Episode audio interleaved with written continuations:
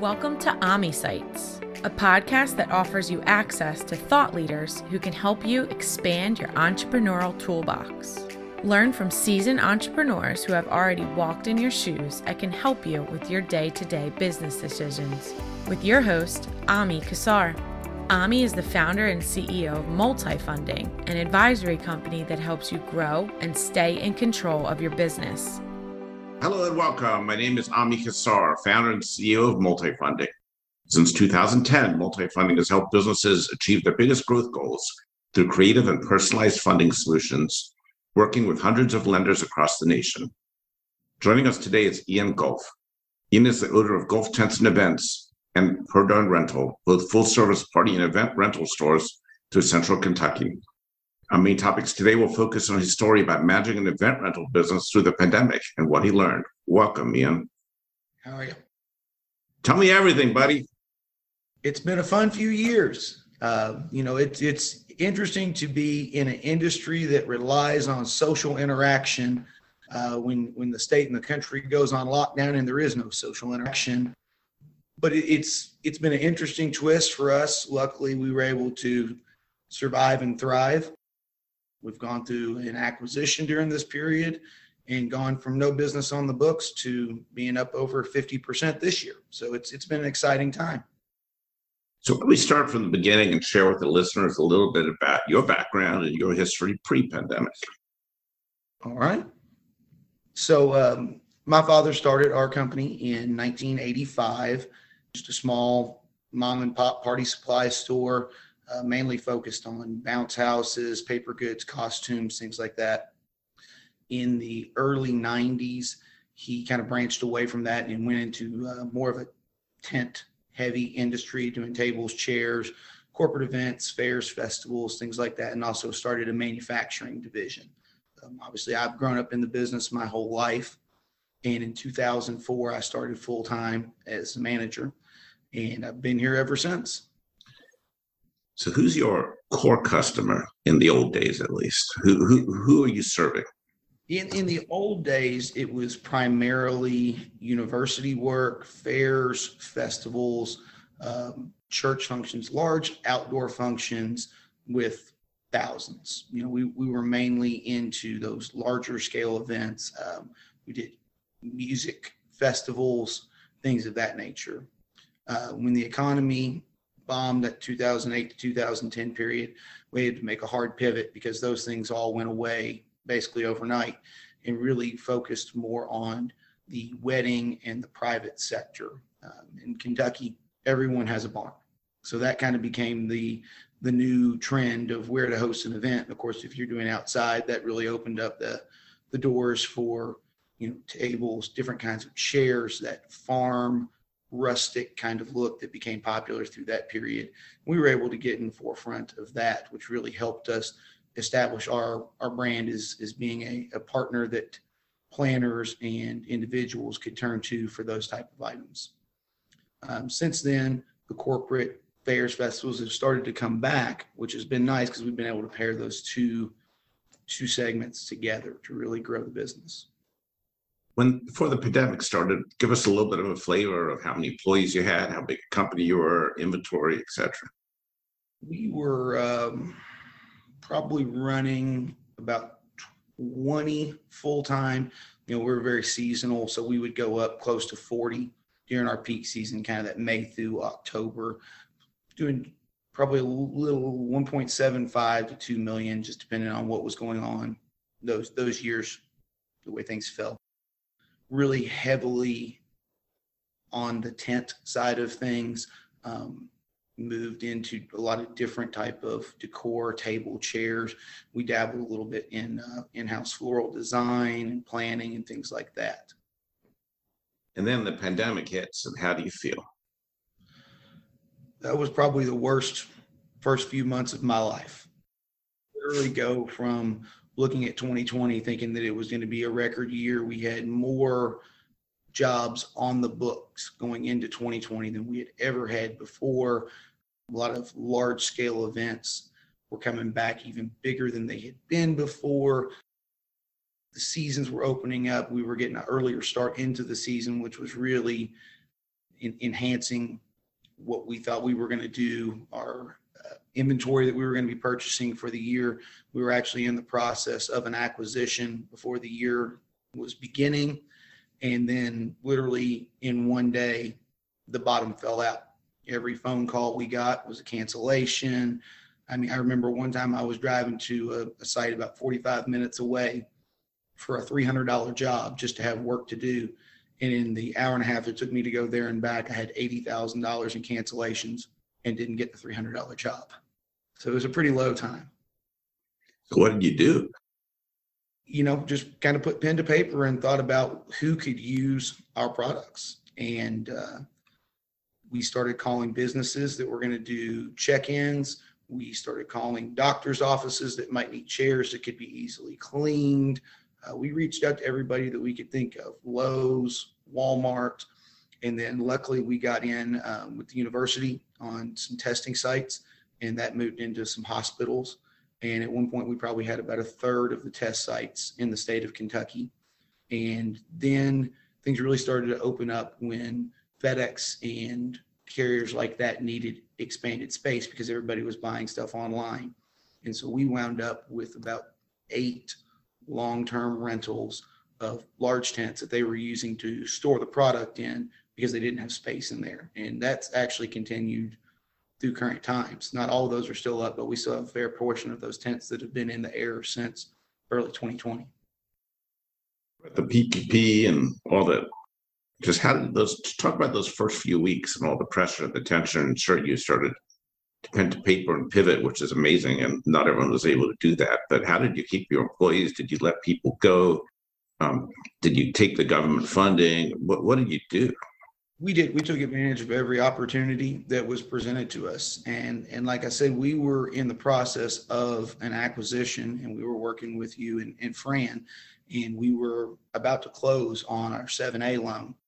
And that gave us some assurance that that acquisition actually fell apart but that gave us some cash flow opportunities to to move in some different areas. We were able to maintain our entire staff.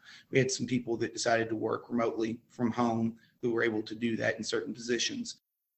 But yeah, we, we just took advantage of the opportunities that were in front of us, tried to educate myself on what was available, what we thought we could do, how we could structure our finances. I was thinking, you know, best case scenario, we might drop our revenue down to 25% of what we did in 2019. And so I realized we had to get our expenses in line with that.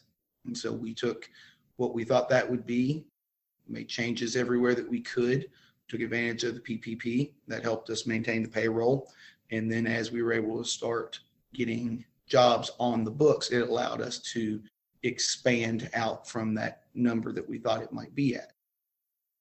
Ian, what you're describing is remarkable. Sounds like you were cool headed, you pivoted, you acted like an entrepreneur, you're on top of your numbers, you kept your people intact. I bet that's not the typical story in your industry. No, it's not. And it, it sounds really good when you say it that way. But the way I remember it, I stayed up a lot of nights not sleeping and crying in the mornings trying to figure out what to do. I um, know, but you did it and you kept it together. And yeah, my our, question our, for you is what what about you do you think is different than other people that made you allowed you to be able to do that?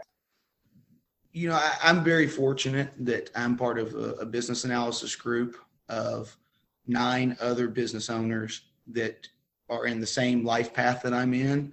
They have the same business model that I have, and that we were able to talk to each other on, on a daily basis. And, and hey, I'm trying this. If you all tried this, hey, I'm doing this.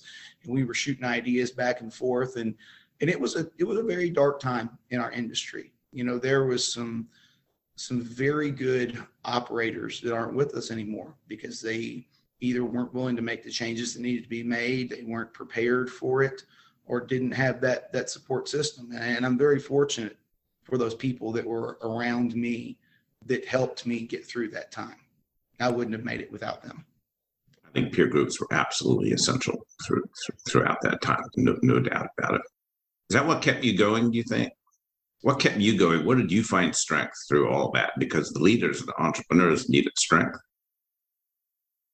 definitely that's part of it in my family. You know, I, I draw a lot of strength from my my wife, my four children, uh, my father who started this, my stepfather, my stepmother. You know, I, I, have a great support system of people around me, great resources. Uh, my in-laws, people who have just been very successful in different walks of life, and to be able to bend their ear and talk to them because they've seen things that I haven't seen and, and, to be able to ask them questions and, and, what do you think and what would you do and, and, to pull those answers and bring those things together gave me some assurance that when I made a decision that it was based in fact and it wasn't just a hunch. So what's different about your business today than when the pandemic started? Well, we did we wound up the first acquisition fell through and we wound up making a uh, one that was probably much better for us in August of 20. And the company that we acquired had a very different product mix and customer base. So, like I said, we were primarily fair festival end user, and this company was very tabletop linen. A lot of their customers were planners, caterers, and venues. So that opened up a lot of doors for us uh, opened up some different opportunities are and open up our eyes to different ways that we could take our existing product and put that into different places and take their product and put it into our operation. So blending those two together gave us a lot of new possibilities. And then the biggest struggle has just it been staffing. You know, we, we were very fortunate to maintain our core staff through COVID and we've we've made a few key additions, but the, like I said, we would have had 20 to 40 people in 2019. This company probably had 20. So the math says we should have run last year with minimum 50 people. We grew 52% as a company and did it with 27 people. So that that's been a huge challenge for us. Anything you would have done differently the last two, two and a half years looking in the rearview mirror? hindsight's 2020. Uh, you know, I, am sure I could have made better decisions somewhere in there, something that would have in, impacted things differently. Maybe got out ahead on um, hiring earlier. But like I said, it, at the beginning of, of the pandemic, we didn't know what was going to happen, didn't know if we were going to make it through. So going out and, and looking to hire key talent as it became available. And, there was some people who called in resumes that came across my desk that would have been phenomenal assets to our business, but I just wasn't sure enough of where things were going that we were going to take those on. So definitely, I wish I, I would have made those those moves then. But again, I just didn't know how things were going to look six, eight, 10, 12 months down the road. Looking three years out into the future, what do you see?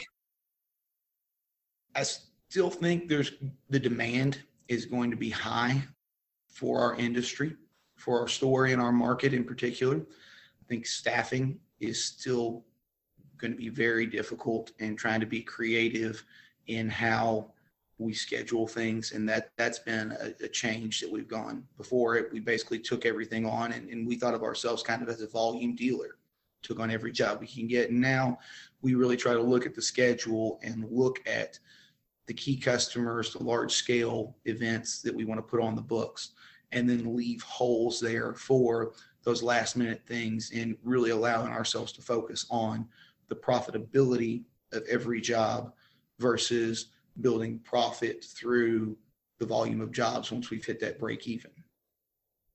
Ian, your story is inspirational. I commend you. Thank You're standing tall and standing strong, and you've been through hell and back, and look where you've come out of it. So, uh, many industries got hit differently during COVID, and some stood up. Some operators, entrepreneurs stood up to the challenge, and some didn't. You stood up to it. So God bless. Thank you very much.